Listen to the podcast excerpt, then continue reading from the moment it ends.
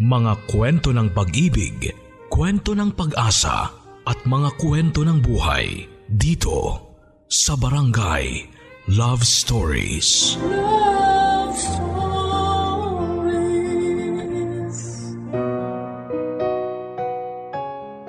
Isa sa mga pinakamasayang parte ng buhay ay ang pagiging bata dahil inosente sila sa maraming bagay. Kaya lang madalas ang pagiging inosente ng isang bata ang nagiging dahilan para sila ay maabuso. Ikaw may mapait ka bang alaala noong kabataan mo na pilit mong kinakalimutan?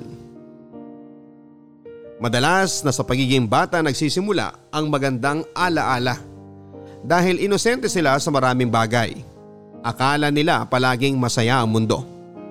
Makita lang ng bata na nakangiti ang isang tao sa kanya ay iniisip kaagad niya na mabait ang taong yon. Pero hindi palaging mabait ang mundo para sa isang inosenteng bata. Hindi lahat ng taong nakapaligid sa kanya ay may mabuting intensyon. Dahil sa totoong mundo, ang kainosentihan ng isang bata ay madalas na nagiging dahilan ng pang-aabuso. Ang kwento na maririnig natin sa araw na ito ay mula sa sulat na pinadala ni Martin. Isang kwento na magsisimula sa kanyang pagkabata at pagiging musmos. Lumaki siya na ang akala niya ay masaya ang kanyang pamilya. Na mabait ang mga taong nakapaligid sa kanya at perpekto ang mundo kung saan siya nabubuhay. Saan nga ba siya dadalhin ng pagiging inosente niya? Lalo na kung may mga taong mapagsamantala na nakapaligid sa kanya. Handa ka na bang maiyak sa kanyang kwento? Minsan ba sa buhay mo ay may mapait kang naging karanasan na ayaw mo na sanang balikan pa? Si Martin kaya, anong naging epekto sa kanya nang malaman niyang mapait talaga ang mundo na kanyang kinakaroonan? Alamin natin yan sa mga kwento ng pag-ibig, buhay at pag-asa sa nangungunang Barangay Love Stories. Dear Papa Dudut, Karamihan sa mga kakilala ko ay may magagandang karanasan at kwento ng kanilang pagkabata. Pero siguro hindi lahat ay sinuswerte na magkaroon ng puro masayang alaala sa pagiging bata. Papadudo tawagin niyo na lamang po ako sa pangalang Martin. 33 years old at isa po ninyong masugid na tagapakinig dito sa Bay Laguna. Mahilig kasi talaga ako na makinig ng mga drama sa radyo, kagaya ng mami ko. Minsan nga ay banding na namin ang makinig sa inyong programa na Barangay Love Stories. At sabay din kaming nadadala ni mami sa mga sulat na inyong binabasa. Hindi ko nga naisip noon na darating ang araw na ito. Nakwento ko naman ang maririnig kong iniere sa inyong programa. Pero bago ang lahat papadudot ay sasabihin ko na rin na may pagkasensitibo at masela ng kwentong ito ng buhay ko. Kaya may ilang bagay o impormasyon ako na binago o sinadya na rin na hindi banggitin para maprotektahan ang aking pribadong buhay. Isang masayang pamilya ang kinalakihan ko papadudot. Masasabi ko rin na medyo may kaya kami sa buhay dahil nakatira kami sa magandang bahay kasama ang mga magulang ko. Hindi nagkatrabaho ang mami ko pero negosyante ang daddy ko at mag-isa lang siya na pumubuhay sa amin ni mami. Akala ko talaga noon papadudot ay perpekto na ang pamilya namin. Solong anak lang kasi ako at palagi lang kaming masaya sa buhay. Bata pa lamang ako noon pero wala na akong mahihiling pa na kahit na ano sa buhay ko. Mahal na mahal kasi ako ng mga magulang ko at lahat na nga yata ng material na bagay na gusto ko ay binigay nila sa akin. Pero hindi pala lahat ng nakikita ng ating mga mata ay totoo. Nalaman ko noon na hindi lahat ng masasayang pangyayari sa buhay ko ay masaya talaga. Dahil matagal na palang medyo nagkakalabuan ang relasyon ng mami at ang daddy ko.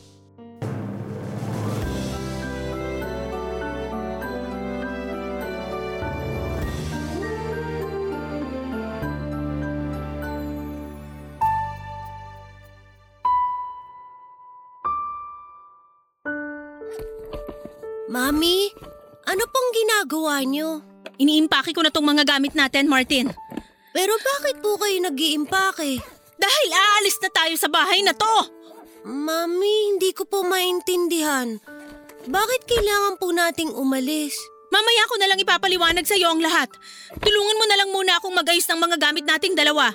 Iabot mo sa akin ang mga gamit mo na gusto mong dali natin pag alis natin dito sa bahay. S- sige po.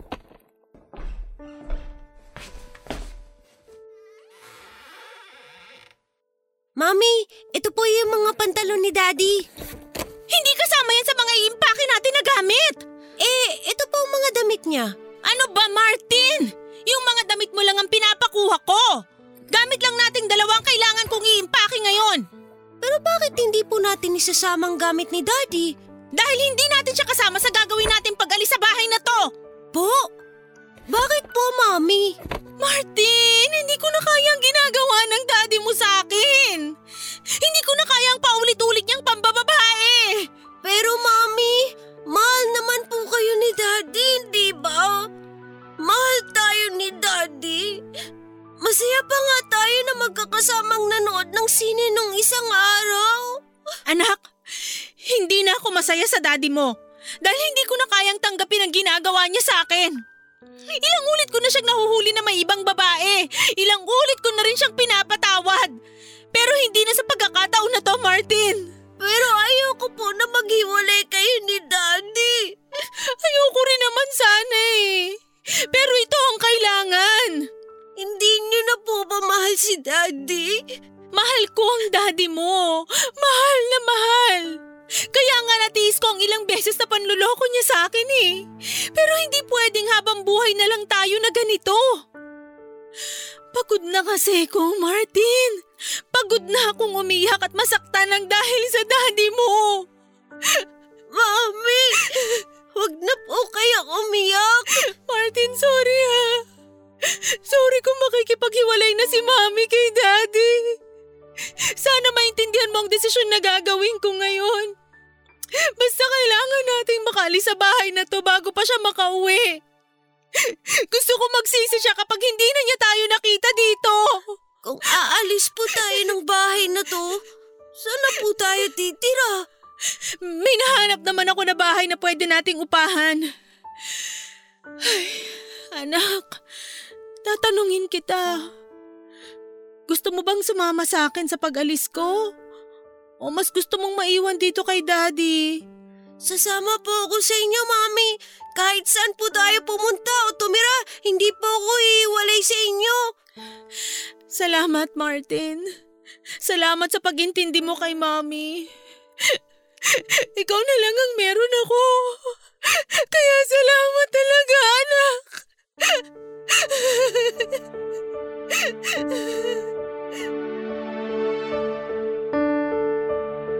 Papadudot 8 years old pa lamang ako nang maghiwalay ang mga magulang ko.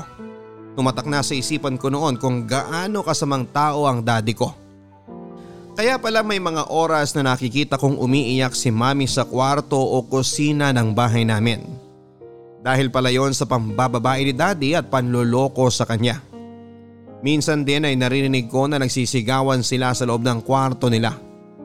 Hindi ko lang masyado maintindihan kung ano ba ang pinag-aawayan nila. Basta palagi na lang naaalis si daddy ng bahay noon at may iwan na umiiyak si mami. Nang araw na yon papadudot ay umalis na nga kami ni mami dala ang tatlong malalaking bag. Marami pa sana akong damit na gustong dalhin noon. Marami pa akong gustong laruan na bitbitin noon. Pero sinabi ni mami na papalitan na lang daw niya ang mga yon oras na makahanap siya ng trabaho. Kaya hindi ko na rin pinilit pa ang gusto kong mangyari. Mula sa malaking bahay na tinitirhan namin kasama si daddy ay lumipat kami ni mami sa maliit na bahay na isa lang ang kwarto. Malit din ang kusina noon pati na rin ang sala. At nang makapasok kami sa bahay na yon, muli na namang umiyak ang mami ko papadudot. Halos gabi-gabi po siya na ganon sa tuwing magkasama kami. Kaya tuwing umaga ay pugtong-pugto ang mga mata ng mami ko.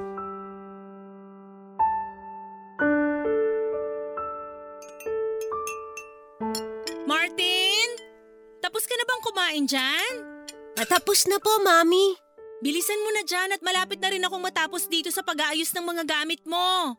Mami, mga damit ko po ba yung inaayos nyo? Oo anak. Aalis na po ba tayo sa bahay na to? Babalik na po ba tayo sa malaking bahay natin kasama si Daddy? Ay. Martin, hindi tayo babalik sa bahay na yun. At kahit kailan, hindi na rin tayo babalik pa sa daddy mo. Paano po si Daddy? Hindi ko na rin po ba siya makikita? Hindi naman niya tayo hinahanap eh. Kaya siguro, kailangan masanay na tayong wala na siya sa buhay natin. Mami, hindi na po ba kayo magkakabati ni Daddy? Hindi ko alam Martin eh. Pero parang malabo na talaga. Akala ko po ba mahal niyo pa rin si Daddy? Pero bakit po ayaw niyo nang bumalik tayo sa bahay? Gustuhin ko man anak, hindi na talaga pwede. Pero bakit nga po? Dahil may ibang babae nang kasama ang daddy mo sa bahay na yun. Nalaman ko yun sa isang kapitbahay natin doon nung minsang tawagan niya ako. Ibig sabihin, Mami, si Daddy po pala talaga may kasalanan kung bakit kayo naghiwalay. Kasi hindi niya na po tayo mahal. Hindi ko alam. Siguro ganun na nga. O baka mas mahal niya ang kabit niya. Kasi kung mahal niya tayo, tayo ang pipiliin niya. Pero hindi eh. Hindi tayo ang pinili ng daddy mo. Napakasama po talaga ng ugali ni Daddy, Mami. Huwag mong sabihin yan, Martin. Sorry kung sinasabi ko sa iyo ang lahat ng to ngayon kahit hindi mo pa talaga masyadong naiintindihan. Pero ayoko sanang magtanim ka ng galit sa daddy mo. Isipin mo na lang na lumayo siya sa atin dahil may kailangan siyang puntahan kaya hindi natin siya kasama palagi. Opo, Mami. Hindi po ako magagalit kay Daddy. Ang totoo, namimiss ko na talaga siya eh. Namimiss ko na po yung mga oras na magkakasama tayo dati. Kailangan mo nang sanayin ang sarili mo na wala ang daddy mo. Huwag ka mag-alala. Hinding hindi ka naman pababayaan ni Mami eh. Pero saan po tayo pupunta ngayon? Bakit niyo po inaayos ulit ang mga gamit natin? E ilang araw pa lang po tayo dito sa tinitira natin. Gamit mo lang ang inaayos ko, Martin. Dahil dun ka muna sa lola mo titira. Malapit naman na ang bakasyon kaya habang pumapasok ka sa school, dun ka muna sa kanila para may nag-aasikaso sa'yo. Susunduin niyo rin naman po ako kaagad, di ba? Ayoko po kasi na mapalayo sa inyo ng matagal. Oo naman, syempre. Isang linggo ka lang doon at tuwing Sabado at Linggo, kasama mo ko dito. Kaya magpapakabait ka kina Lola ha. Huwag ka magpapasaway sa kanila. Opo, susundin ko po ang lahat ng bili niyo sa akin. Pero mami, may tanong po ako. Ano yun, Martin? Broken family na po ba ang tawag sa atin? Ay.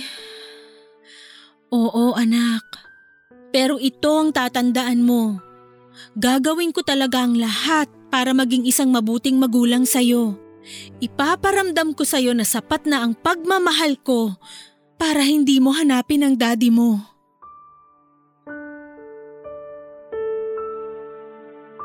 Madalas kong naririnig noon ang salitang broken family sa ibang kaklase ko, Papa Dudut. Ang ibig sabihin daw noon ay magkahiwalay na ang kanika nilang mga magulang. Ang iba sa mga kaklase ay malungkot kapag nagpag-uusapan yon. Ang iba naman ay masaya at meron din na parang wala nang pakialam. At sa parte ko noon, Papa Dudut ay labis po talaga akong nalungkot. Masayang pamilya nga kasi ang kinagisnan ko at ang akala ko ay perpekto na kami. Palagi ko pang ang iniinggit ang ibang kaklase ko sa tuwing nagbabakasyon kami ni na daddy at mami sa malayo. Palagi kong pinagyayabang na masaya kaming buong pamilya. Hindi ko nai-imagine noon na darating ang araw. Napapasok ako sa eskwelahan na tatanungin ako ng mga kaklase ko.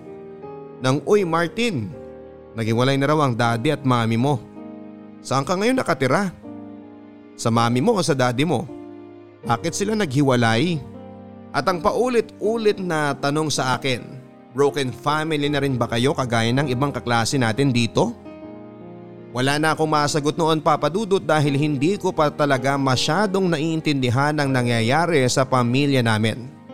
At umaasa pa rin ako na magkakaayos pa rin ang mga magulang ko. Umaasa ako noon na magiging masaya muli kami kagaya ng dati. Pero yung munting pangarap at pag-asa ko na yon ay hindi na nagkatotoo pa kahit kailan papadudot. Papadudot habang nag-aasikaso noon ng mga requirement para sa trabaho si mami ay iniiwanan niya muna ako sa lola ko. Si lola ang nag-aasikaso sa akin bago ako pumasok sa school. At sa tuwing Sabado ay susunduin ako ni mami at siya naman ang kasama ko hanggang lunes ng umaga. Mula rin nang maghiwalay ang mga magulang ko ay hindi ko na nakita pa si daddy papadudot. Wala na siyang tawag sa bahay o kahit pagdalaw man lang na ginawa sa amin. Hindi ako sigurado kung hindi niya na lang ba alam kung saan kami nakatira o baka naman hindi lang talaga niya gusto na makita kami. Dahil hindi na talaga siya nag-effort na hanapin pa kami. Paminsan-minsan ay nakikita ko pa rin si mami na umiiyak. Madalas ay tinatago niya yon sa akin. Naririnig ko na lamang siya na umiiyak sa loob ng banyo o kaya ay sa may kusina ng bahay. Alam ko na ayaw niyang ipakita sa akin na mahina siya. Kaya pilit na lang niyang sinasarili ang lahat ng sakit na nararamdaman niya ng dahil kay daddy. Nang maging bakasyon na sa school namin ay sakto namang kailangan ni Nola nang umuwi sa probinsya nila. May trabaho na noon si mami pero ayaw niyang maiwan ako na mag-isa sa bahay. Kaya naghanap siya ng ibang kamag-anak namin kung saan ay pwede akong ihabilin habang nasa trabaho pa siya.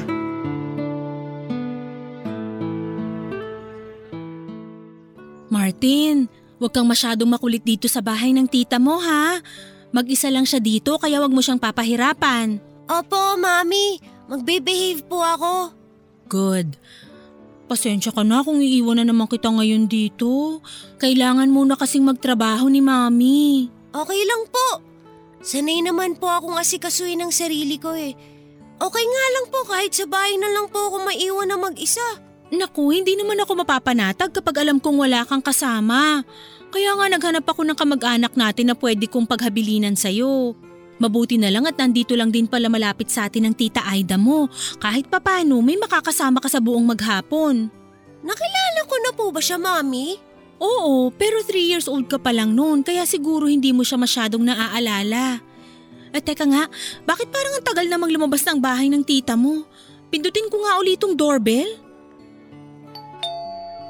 Ayan, palabas na rin siguro yon. Mabuti na lang at maaga kitang inihatid ngayon dito, Martin, dahil hindi ako malilate sa trabaho ko. Mami, pasulubong ko po mamaya ah. Oo naman anak, hindi ko kakalimutan yun. Irene, ikaw na pala yan. Good morning, Aida! Magandang umaga rin. Sorry kung ngayon ko lang kayo napagbuksan ng gate ha. Naliligo kasi ako kanina eh. Ayos lang, huwag ka mag-alala. Ah, ito nga palang anak ko na si Martin.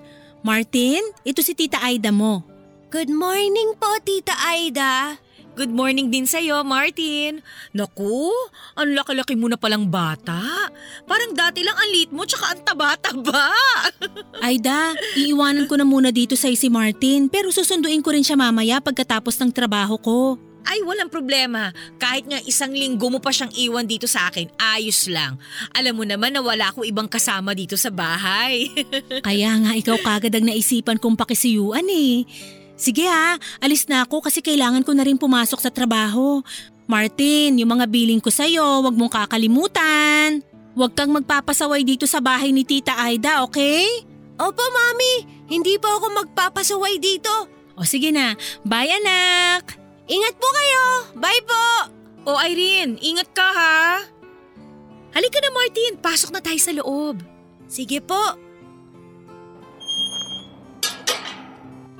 Ilang taon ka na nga ulit? 8 years old po. Pero malapit na rin po ako mag 9 years old this year. Ang laking bata mo pala talaga. Magna 9 years old ka pa lang pero ang tangkad mo na. Naku, sisiguraduhin ko na mag-enjoy ka sa bawat pagstay mo dito sa bahay ko. Papadudot malaki ang bahay ni na Tita Aida. Marami at magaganda rin ang gamit niya sa loob ng bahay niya. Malaki ang refrigerator, TV at malakas ang aircon kahit sa sala. Maasikaso rin po siya sa akin kaya naman sa mga unang araw ng pamamalagi ko doon ay nag-enjoy talaga ako kagaya ng sinabi niya. Marami rin kasi siyang pagkain o mga junk food na inihanda para sa akin. Pinapanood niya rin ako ng mga pelikula at hinayaan na maglaro ng mga games sa computer. Kaya nga noong sunduin ako ni mami kinagabihan ay parang ayoko nang umuwi pa. Pero syempre ayoko naman na malungkot si mami mag-isa sa bahay kaya sumama na rin ako. Ganun po kami araw-araw. Iyahatid ako ni mami sa bahay ni tita Aida at susunduin na sa gabi. Wala naman po akong reklamo at pati na rin po si tita Aida. Enjoy nga raw po siya na kasama ako dahil malungkot daw talaga ang mag-isa sa bahay nila. Si tita Aida nga po pala ay third cousin ni mami. Ang mga magulang niya at kapatid ay nasa ibang bansa na raw naninirahan. Dahil mas gusto niya dito sa Pilipinas ay mag-isa na lamang siyang nakatira sa bahay nila. Matandang dalaga rin po siya at walang anak. Kaya siguro sabik din siya na kasama at kausap ako. Nabanggit din niya pala noon na mahilig daw talaga siya sa mga bata. Ang akala ko ay gusto niya lang na magkaanak dati kaya niya nasabi na mahilig siya sa mga bata.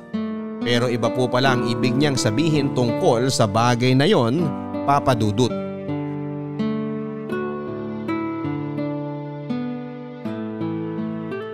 Ano, sigurado ka ba na hindi ka man lang magkakape bago ka umalis, Irene? Oo, Aida. Baka kasi matraffic pa ako papunta sa trabaho ko. Okay, sige, ikaw ang bahala. Pasensya na uli sa abala ngayon. Huwag ka mag-alala, matatapos na naman na ang bakasyon ni na Martin. Ano ka ba? Hindi abala sa akin si Martin. Natutuwa nga ako at may kasakasama ako dito sa bahay eh. Basta makakabawi rin ako sa'yo lalo na at mabilis akong naregular sa trabaho ko. Huwag mo isipin ang pagbawi na yan. Pagbutihin mo na lang ang pagtatrabaho mo para mapabuti na rin ulit ang buhay niyo ng anak mo. Iyan talaga ang ginagawa ko ngayon. Salamat uli, Aida.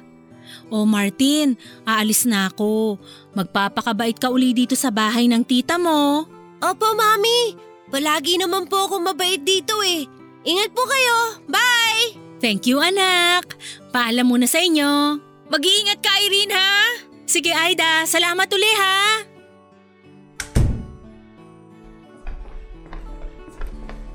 Gusto mo bang kumain muna, Martin? Hindi po. Busog pa po ako. Nag-almusal po kasi kami ni Mami kanina bago umalis ng bahay. Okay. Pero anong gusto mong gawin ngayon habang naglilinis ako ng bahay? Hmm, gusto ko po sanang mag-computer game. Ay teka, alam mo may naisip ako na pwede nating gawin ngayon. Bago ka mag-computer game, bubuksan ko muna tong TV at may ipapanood ako sa'yo. Horror movie po ba ulit yan? Yung huling pinanood niyo po na pelikula sa akin? Halos hindi po ako makatulog sa kwarto kasi parang nasa tabi ko po yung multo. Patatakutin ka palang bata ka? Medyo po. Kaya nga po, madalas ako napapagalitan ni Mami kasi naiistorbo kong pagtulog niya. O huwag ka mag-alala, hindi nakakatakot tong ipapanood ko sa'yo. Pero sigurado ako matutuwa ka dito. Bakit po walang sound ang TV niyo? Um, ano kasi, wala talagang tunog ang pelikula na yan. Ganun po ba? Pero bakit po tinatanggal ng lalaki yung damit ng babae? Nainitan po ba yung babae? Ang totoo, naglalaro lang sila. Ikaw ba, gusto mo rin ba ng bagong laro, Martin? Opo! Gusto ko po! Tamang-tama, kasi may ituturo ako sa'yo na bagong laro. Sa laro na to, magpapanggap tayong dalawa na mga artista. Pagkatapos po, Um, gagawin natin yung ginagawa ng mga artista dyan sa pelikula. Para kunwari, mga artista din tayo. O ano, gets mo ba? opo, nakuha ko po. Ay, very good. Matalino ka pala talagang bata. O ano, sige, simulan na natin ang laro na to ha. Wala nang damit yung lalaki sa pelikula kaya tatanggalin ko na rin ang damit mo Martin ha. At gagawin mo ang lahat ng gagawin ng lalaki sa pelikula na pinapanood natin.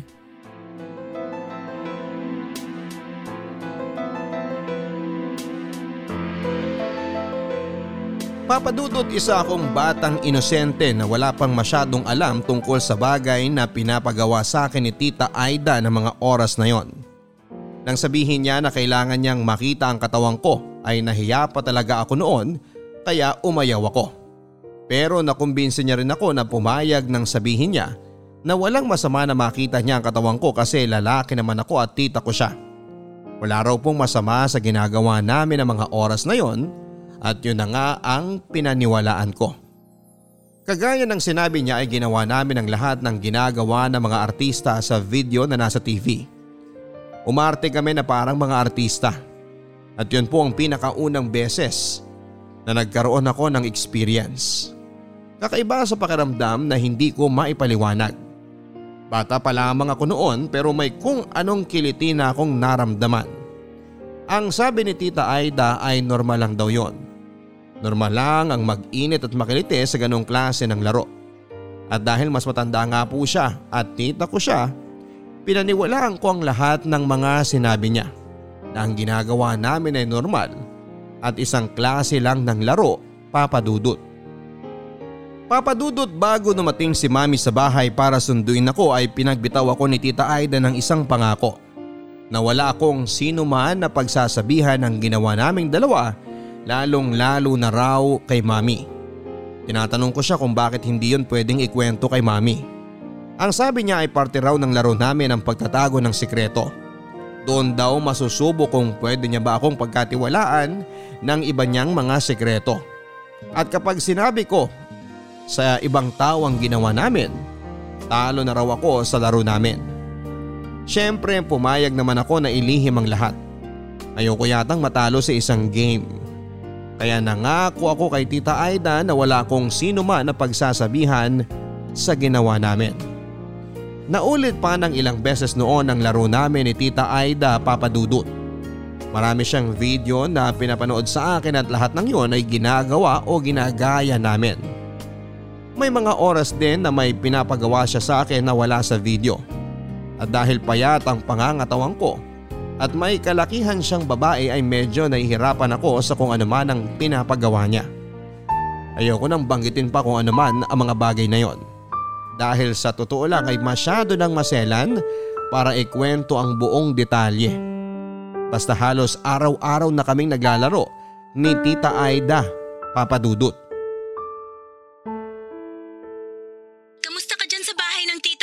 mo, Martin? Maayos naman po ako dito. Kayo po, kumain na po ba kayo ng tanghalian? Oo, tapos na. Kaya nga naisipan kitang tawagan ngayong lunch break ko. Ano nga palang ginagawa mo kanina bago ako tumawag? Naglalaro lang po sa computer ni Tita Aida. Naku, mukhang nawiwili ka sa paglalaro mo dyan ah.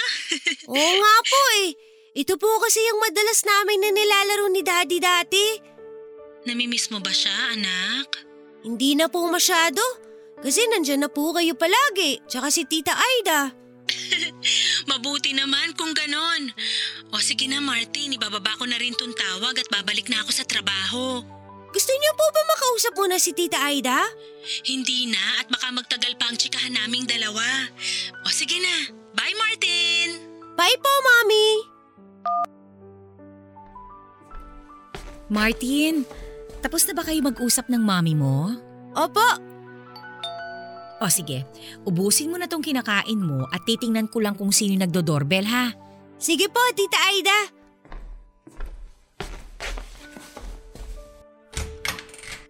Beshi, naku grabe. Ang ginit-ginit sa labas. Ikaw na pala yan, Lando. Lika, pasok ka. Salamat. Summer na summer na talaga kasi iba na ang tirik ng araw ngayon. Ay naku, sinabi mo pa. Kaya nga ang taas ng bill ng kuryente ko ngayon dahil walang patayan ng paggamit ko ng aircon. Ay, o nga pala. Ito si Martin, yung sinasabi ko sa'yo na pamangkin ko. Ay, eto na ba yung batang kinukwento mo? Ang gwapo-gwapo nga at ang kinis ng balat. Oo, siya yun. Anak siya ng pinsan ko. Martin, ito si Lando, kaibigan ko. Tawagin mo na lang siyang Tito Lando. Hi po, Tito Lando. Dito talaga? Pero hello din sa'yo, Martin. Ang gwapo-gwapo mong bata. Napakagalang naman pala nitong pamangkin mo, Aida. Ay nako, hindi lang magalang yan. Napakamasunurin din. Ay, bet ko yan. Excited na tuloy ako sa gagawin nating tatlo mamaya. Tita Aida, ano po yung sinasabi ni Tito Lando na gagawin natin mamaya? Um, maglalaro ulit tayo.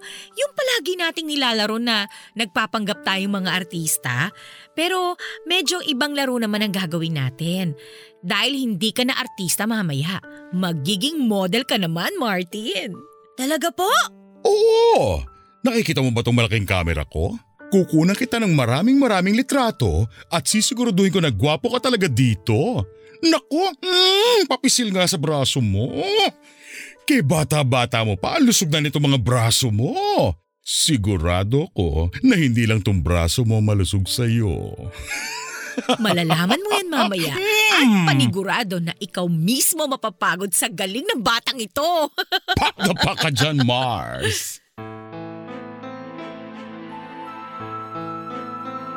Papadudod sa totoo lang ay medyo nakakatakot talaga ang itsura ni Tito Lando nang makilala ko siya. Matangkad siya, medyo malaki ang pangangatawan, malaki ang ilong at mga mata. Makapal din ang mga labi niya at nang ngumiti siya ay nakita ko ang medyo bulok niyang mga ngipin. May hawak siyang camera noon at parang excited na excited sa laro na sinasabi ni Tita Aida. At dahil bata pa lang ako noon at inosente ay na-excite din ako. At buong maghapon nga kami na nagkulong sa kwarto. Ang unang pinagawa nila sa akin ay pinaghubad nila ako at kinuna ng mga litrato sa iba't ibang posisyon at sulok ng kwarto. May ginawa rin sila sa katawan ko na hindi ko maintindihan. At may pinagawa sa akin si Tito Lando na mas malala sa mga pinapagawa sa akin ni Tita Aida. Tatlong beses atang naulit ang pangmumulest sa akin ni Tito Lando at madalas ay solo siya sa pang-aabuso sa akin papadudot.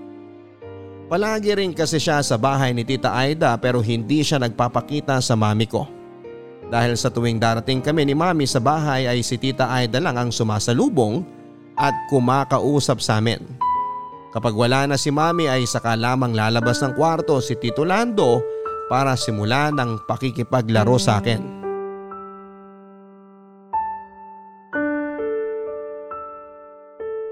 Gusto mo bang kumain muna, Martin? Busog pa po ako, Tita Aida. Ang bilis umalis ng mami mo kanina. May hinahabol po yata siyang meeting kaya nagmamadali na siya eh. Oo nga pala, Martin. Wala ngayon dito si Tito Lando kaya dalawa lang muna tayong maglalaro, ha? Sa loob din po ba ulit ng kwarto? Saan mo ba gusto? Mm, dito na lang po siguro sa sala para po mas maluwag. Medyo nahihirapan po kasi akong kumilos doon kapag nasa ibabaw ko na po kayo eh. O sige, dito na lang tayo sa sala. Ipi-play ko na ulit ang bagong pelikula dito sa TV na gagayahin natin, ha? Sige po, Tita Aida. O ayan. Um, huhubarin ko na tong damit mo, ha, Martin? Isusunod ko na kagad tong pantalon mo. Galingan mo sa laro natin, ha? Ay, maghuhubad na rin ako. Palang ibilin sa'yo na. Ay, ay, buti bukas yung pinto. Diyos ko! Anong ginagawa mo sa anak ko? At bakit may bastos na palabas sa TV mo? Mami, naglalaro lang po kami ni Tita Aida. Bakit po kayo bumalik? Naglalaro! Eh halos hubot-hubad ka na, Martin! Sabi po kasi ni Tita Aida, kailangan daw po na wala akong suot na kahit na ano dito sa laro namin.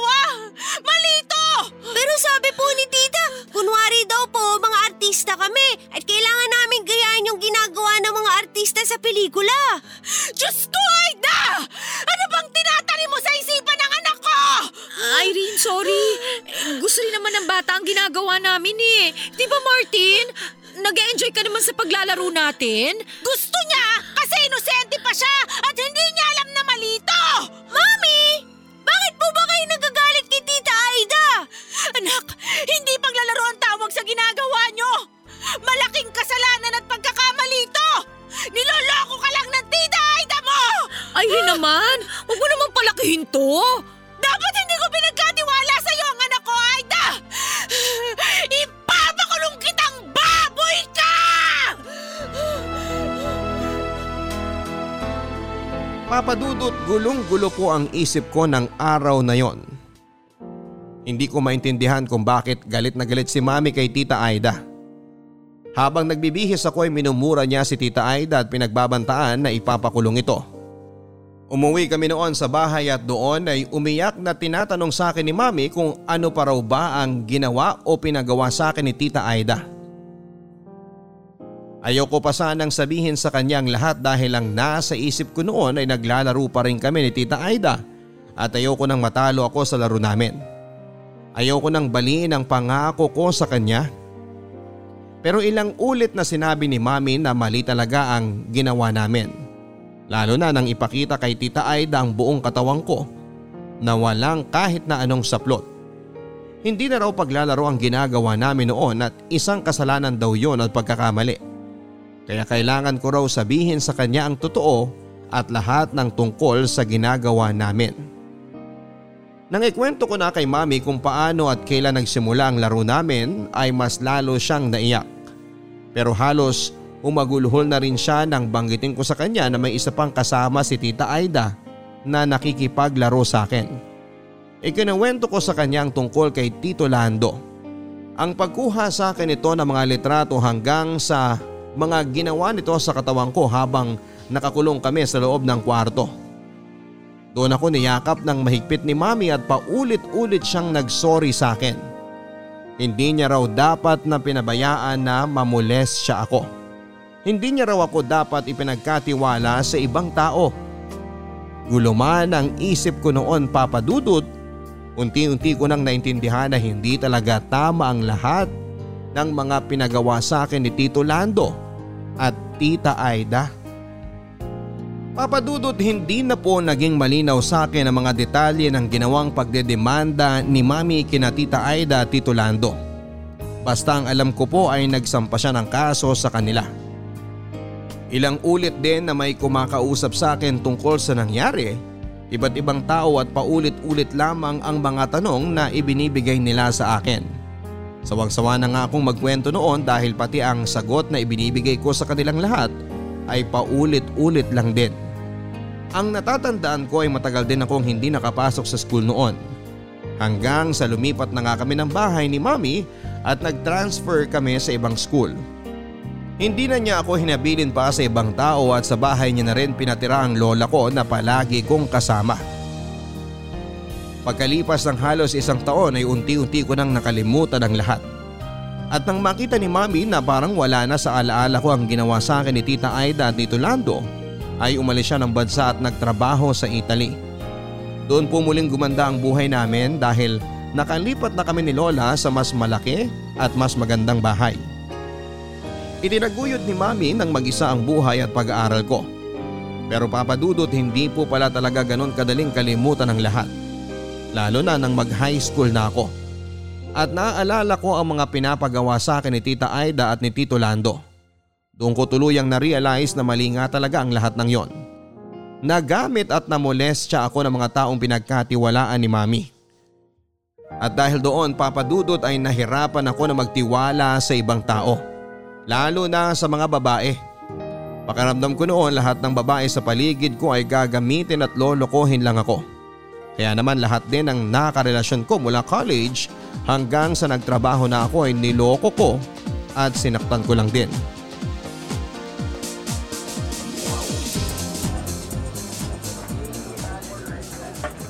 Hi, ikaw yung bagong bartender, di ba? Oo, ako nga. Ang galing mo dun sa back bar. Lalo na yung flare tending mo. Matagal ka na rin bang bartender? Hindi masyado. Ang totoo, ito ang unang beses na nag-full-time ako bilang bartender. Waitress kasi ako dati sa isang restaurant. Pero passion ko na talaga ang flair tending. Buti nga natanggap ako dito sa resto bar nyo eh. Marami kasing nag-resign sa amin nung nakaraang taon lang. Kaya nangailangan din talaga ng mga tao dito sa bar. Lumipat sila dun sa bagong bukas na bar sa kabilang kanto lang. Mas malaki daw kasi yung pasahod ng may-ari ng bar na yun eh. Talaga? Eh ikaw, bakit hindi ka lumipat doon? Hindi ko naman kailangan ng malaking sweldo. Ang gusto ko sa trabaho, yung mababait na boss na para bang pamilya lang ang turing sa mga staff nila. Ang tagal ko na rin dito pero may isang beses. Hindi pa ako pinagtaasan ng boses ni na boss. Kalmado lang sila palagi kahit nung nag-uumpisa pa lang ako. Hindi rin sila nagalit kahit ilang bote ng alak ang nabasag ko dahil hindi pa ako magaling mag-flare tend. Mukha naman talaga silang mabait kahit nung ini-interview pa lang nila ako. Oo, mabait talaga sila. Tsaka naikwento ka rin nila sa akin Talaga? Ano namang kwento nila tungkol sa akin? na maganda ka raw at bagay daw tayong dalawa. Grabe siya oh. Seryoso ako dun. Sila nga nagsabi sa akin na lapitan kita ngayon eh. Sinabi rin ba nila na bula-bulahin mo ko? Maganda ka naman talaga kasi. Hindi ka na kailangan bulahin. Tsaka totoo yung mga sinasabi ko. Ang galing mo talaga mag-flare tend kanina. Napatulala nga ako sa'yo ng ilang minuto eh. Nako Martin, tigil-tigilan mo nga ako sa pambobola mo na yan. Alam ko na ang mga galawan ng ganyang banat mo. At hindi mo ako madadala sa ganyang salita mo. Wais ako, no? Mukha namang hindi ka talaga mahilig sa bola-bola eh. Baka asado. Pwede pa. Asado? Anong ibig mong sabihin? Ang ibig kong sabihin, mukhang hindi ka nga madaling bulahin. Pero parang mahilig ka namang magpaasa ng tao. Ang galing ng banat mo na yan ah. Bago ba yan? Ngayon ko lang kasi narinig eh. Oo, kanina ko lang naisip habang nakatitig ako sa'yo. Pero sana, huwag mo akong isama dun sa mga papaasahin mo lang ha. Ewan ko sa'yo. Puro ka bola at banat dyan. Ilang beses ko bang sasabihin sa'yo, hindi nga kita binubola. Ay, teka. Paano mo pala nalaman na Martin ang pangalan ko? Ha? Um, ano? Narinig ko lang dyan sa mga kasamahan natin kanina nung tinawag ka nila. We, talaga? Bakit parang bigla na lang namuli ang mga pisngi mo? Oo nga. Anong feeling mo? Pinagtanong ko sa ibang waitress at bartender dito. Eto naman masyado namang defensive. Eh di hindi. Sabi mo eh. Maniniwala na lang ako sa'yo. oh, since alam mo na ang pangalan ko, baka pwede ko rin malaman ng sa'yo. Akala ko ba pinagkwentuhan nyo na ako ni na boss kanina? Hindi ba nila sinabi sa iyo ang pangalan ko? Hindi. Sabi lang nila may bagong bartender dito sa bar na bagay daw sa akin. Nang makita nga kita kanina, tinanong ko sa kanila ang pangalan mo pero ayaw naman nilang sabihin.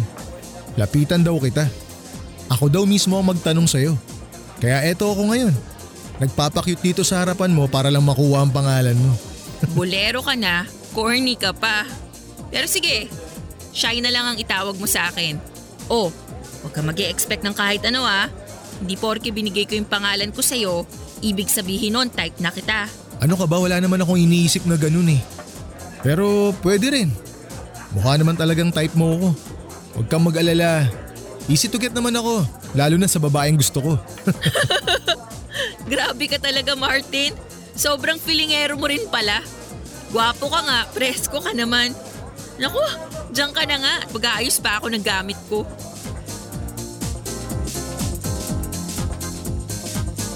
Papadudod si Shai na nga po yata ang pinakamagandang babae na nakilala ko sa tanang buhay ko. Bukod kay mami. Noong sinabi ko na medyo natulala ako sa kanya habang inihahagis at pinaglalaroan niya ang mga bote ng alak. Hindi yon pambobon lang. Dahil totoo na ilang minuto akong natulala sa magandang mukha niya ng mga oras na yon. Maliit na babae lang siya papadudot. Maputi at makinis ang kutis, singkit ang mga mata at matangos pa ang ilong.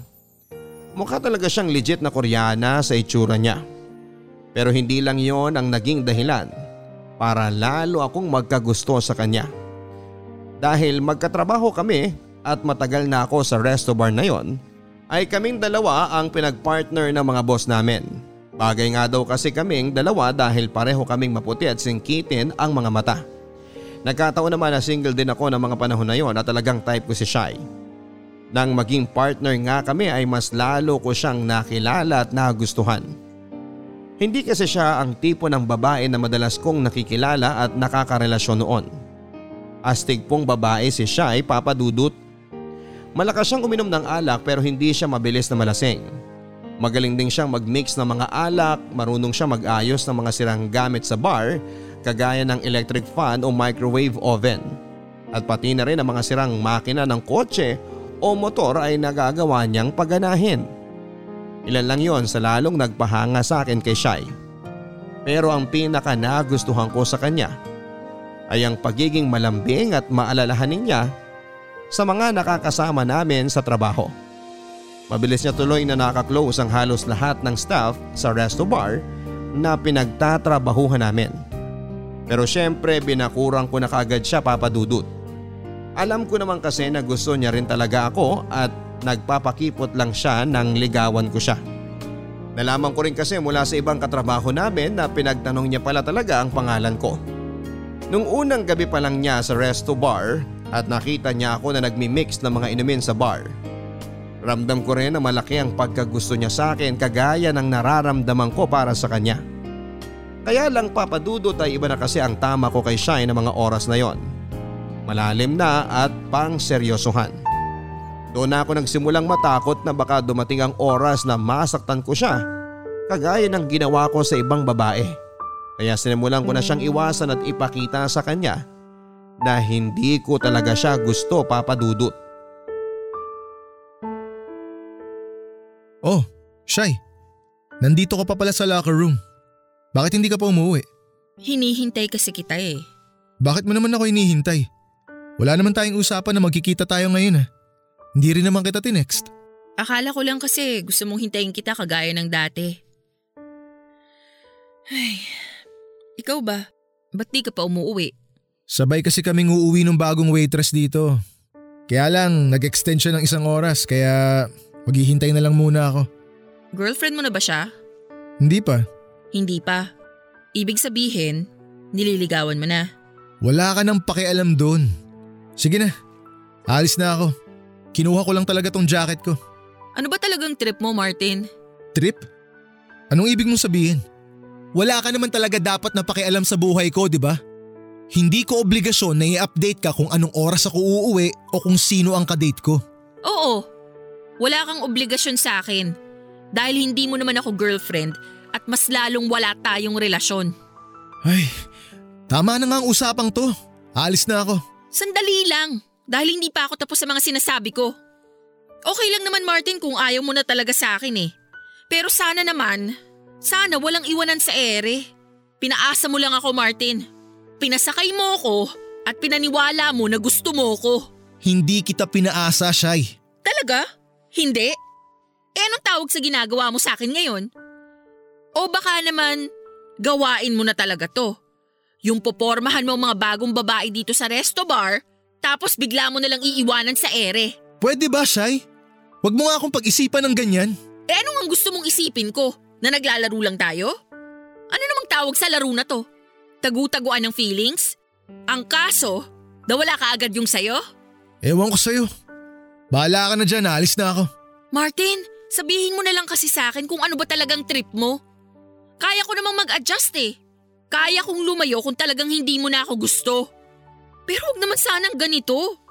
Wala namang iwanan sa ere pagkatapos mo kong pakiligin ng ilang buwan. Kung ayaw mo na sa akin, sabihin mo na ngayon para… Gusto kita, Shai. Okay na? Kaya ginagawa ko ang lahat ng to. Kaya kita iniiwasan. Kasi natatakot ako. Natatakot ka saan? Natatakot ako na masaktan kita. Hindi ko maintindihan. Ano pang ibig mong sabihin? May nangyari sa akin nung bata pa ako. Na naging dahilan para magalit ako sa mga babae. Pinipilit kong magpakatino. Pero ang palaging ending na nangyayari, nasasaktan ko ang mga babaeng nakakarelasyon ko. Pakiramdam ko may problema na talaga sa akin siya eh. Dahil sa sobrang takot ko na magtiwala sa ibang tao lalo na sa mga babae, ito ang kinalabasan ko. Lagi ko na lang silang nasasaktan. At iyon nga ang ayokong mangyari sa iyo. Ayokong masaktan kita. Kasi mahal na kita, Shai. Mahal din kita, Martin. At handa ako na maghintay hanggang sa mawala ang takot na nararamdaman mo. Pero paano ko hindi to mawala? Paano kung masaktan lang kita sa huli? Paano natin malalaman ang sagot kung hindi natin susubukan? Siguro nga pwedeng mahirapan ako. Pero handa akong sumugal. Handa akong sumugal matalo o manalo man ako sa laro na to. Dahil ang importante naman sa lahat, sinubukan pa rin natin kahit mahirap.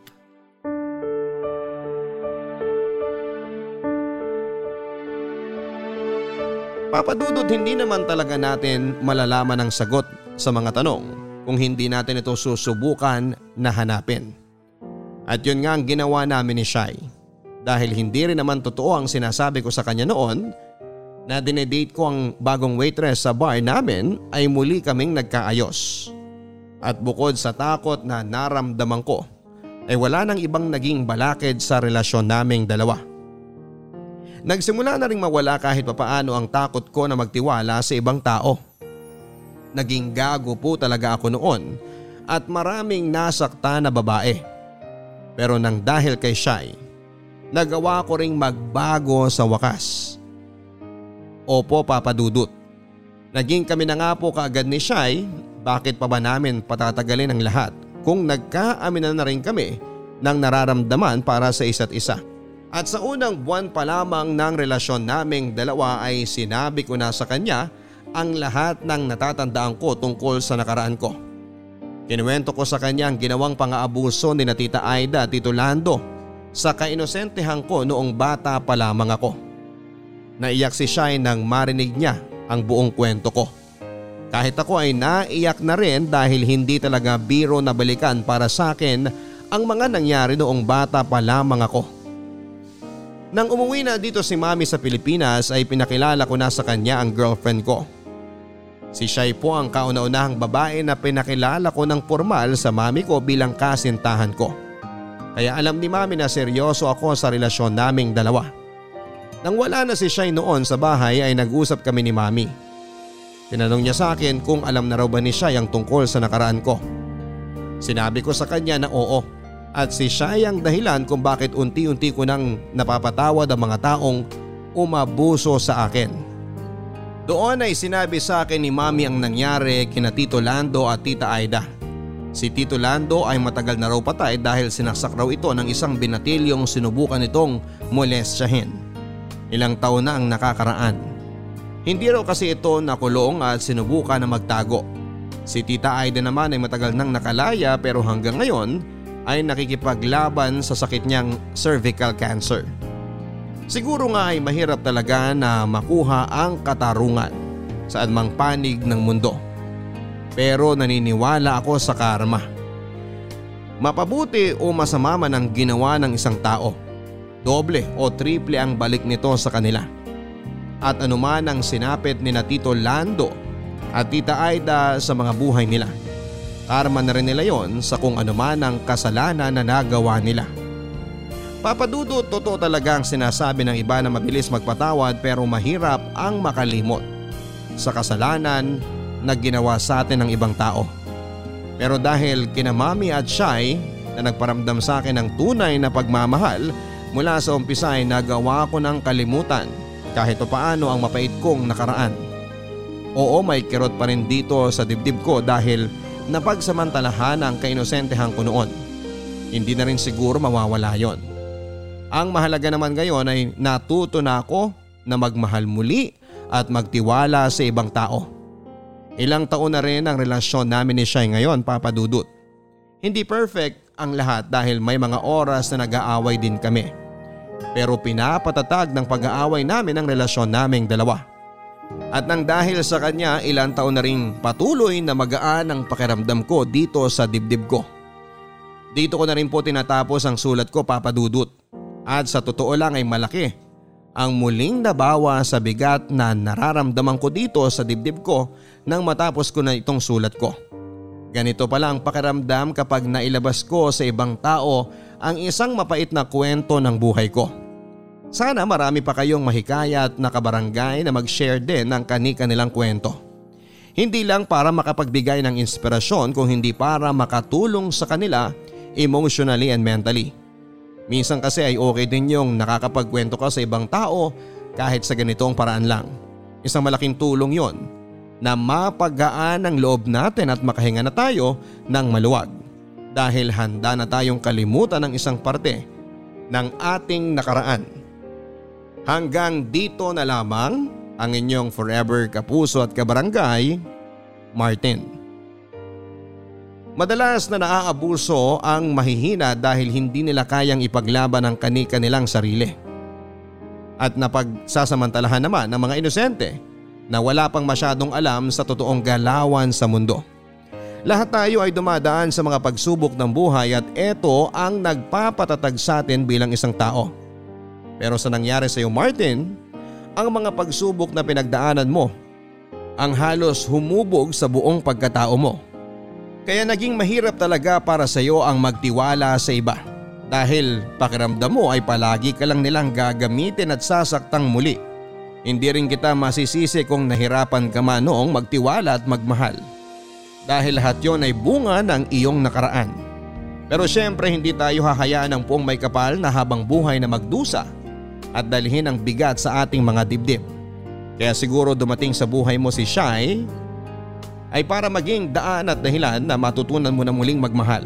Lahat naman ng mga nagiging kasalanan natin ay may nakalaan na kaparusahan. Hindi man sa mundong ito, alam natin na may naghihintay na kapalit sa kasamaan na ginawa ng bawat tao. Mabuti na lang talaga at nagawa mo ring magpatawad. Dahil daan yan para mabilis na maghilom ang malalim na sugat na dulot ng isang masamang alaala. Maraming salamat sa pagbabahagi mo ng kwento kung paano ka natutong tumayo sa gitna ng madilim na kahapon. Sigurado ako na nakapag-iwan ang kwento mo ng inspirasyon para sa karamihan. Lalo na sa mga kabarangay natin na dumaan din sa ganoong kabigat na sitwasyon. Dalangin ko na mas lalo ka pang maging matatag sa paglipas ng panahon. Hanggang sa muli ako po si Papa Dudut sa mga kwento ng pag-ibig, buhay at pag-asa dito sa Barangay Love Stories number 1. Mga kwento ng pag-ibig, kwento ng pag-asa at mga kwento ng buhay dito sa Barangay Love Stories. Love